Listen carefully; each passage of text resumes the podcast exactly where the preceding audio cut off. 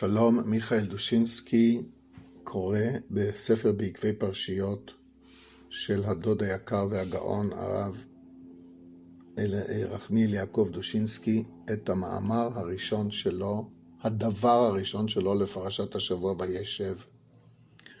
השבוע היה היורצייט שלו ביום ראשון, וזה לעילוי נשמתו. רחמיאל יעקב בן הרב יצחק מיכאל והרבנית לאה.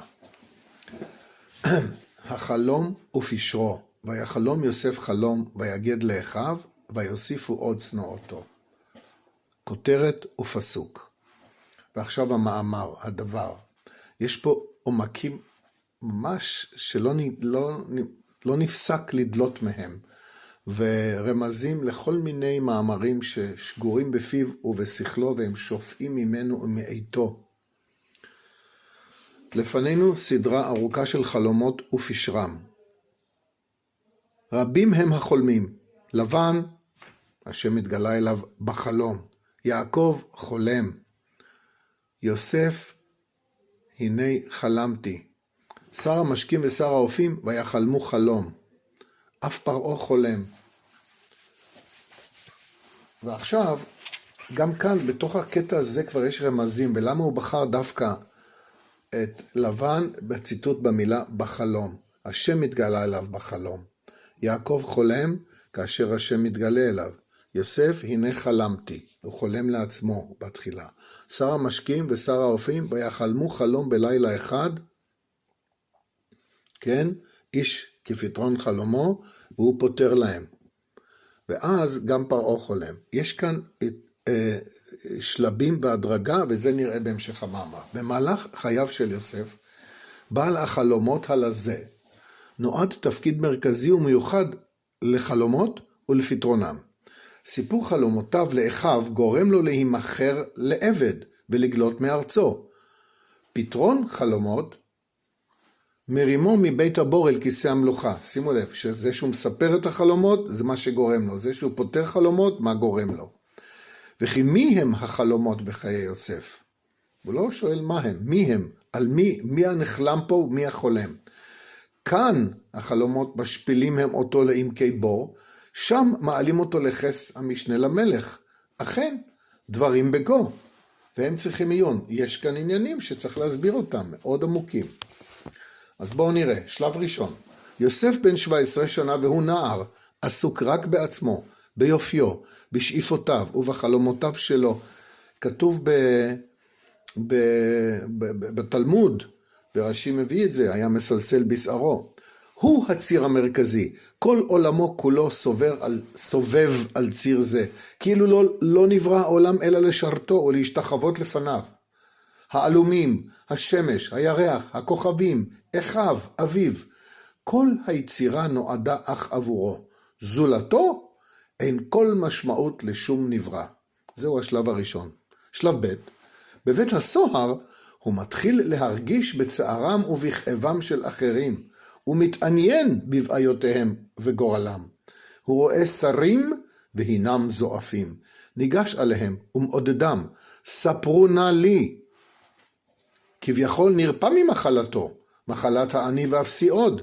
לכאורה, מקודם הוא היה זה שמספר, הוא היה רק האני שלו, ועכשיו הוא כבר מבקש מהם שיספרו לו, אבל הדוד עוצר כאן ואומר, אולם לא, טרם נרפא כליל, עודנו סובל, טרם למד את ה"אני נבראתי לשמש את בוראי", ומוסיף הדוד ואת כל הנברא בצלמו. כי עדיין הוא כורך את גורלו בזולת. בקשה אישית יש לו משר האופים. כי אם זכרתני איתך, ואז עליו לסבול עוד שנתיים בבור. רק, וכאן השלב השלישי, כאשר ניצב הוא לפני פרעה, אז הוא שוכח את עצמו לגמרי, פותר חלומות של מלך על כל העולם, ועתידו של כל העולם. הכך מונע חרפת רעב של רבבות, רק כשהוא מבין פשר חלומותיהם של אחרים, הוא זוכה ועולה לגדולה. זה רק בשלב השלישי הזה. לזה אנו מתפללים. קודם מה שחלמתי על אחרים, ורק אחר כך מה שחלמו אחרים עליי. וכאן נצטט את התפילה, כפי שאתם רואים בצילום, מתוך מחזור, מחזור מסורתי, מחזור רבה.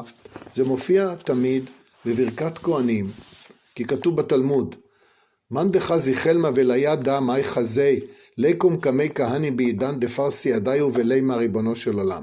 מי שרואה חלום ולא יודע מה רואה, יעמוד לפני הכהנים בזמן שפורסים ידיהם, ויאמר ריבונו של עולם, וזהו הריבונו של עולם. אני שלך, וחלומותיי שלך. חלום חלמתי, ואיני יודע מה הוא. יהי רצון מלפניך, אדוני אלוהי ואלוהי אבותיי, שיהיו כל חלומותיי עליי ועל כל ישראל לטובה. ועכשיו יש פירוט, וזה, אלו הם שלושת השלבים. בין שחלמתי על עצמי, האגו, ובין שחלמתי על אחרים, אני כבר מתחיל לחשוב גם על אחרים, ובין שחלמו אחרים עליי, ואז הם רומזים ונותנים לי, וזה מה שקרה אצל פרעה. בהתחלה החלומות הם רק שלי ועליי, על עצמי. אחר כך, על אחרים, אני יכול לפתור להם את החלומות של אחרים. אבל כשפרעה חולם ורואה את הפרות האלה, הוא כבר חולם עליי.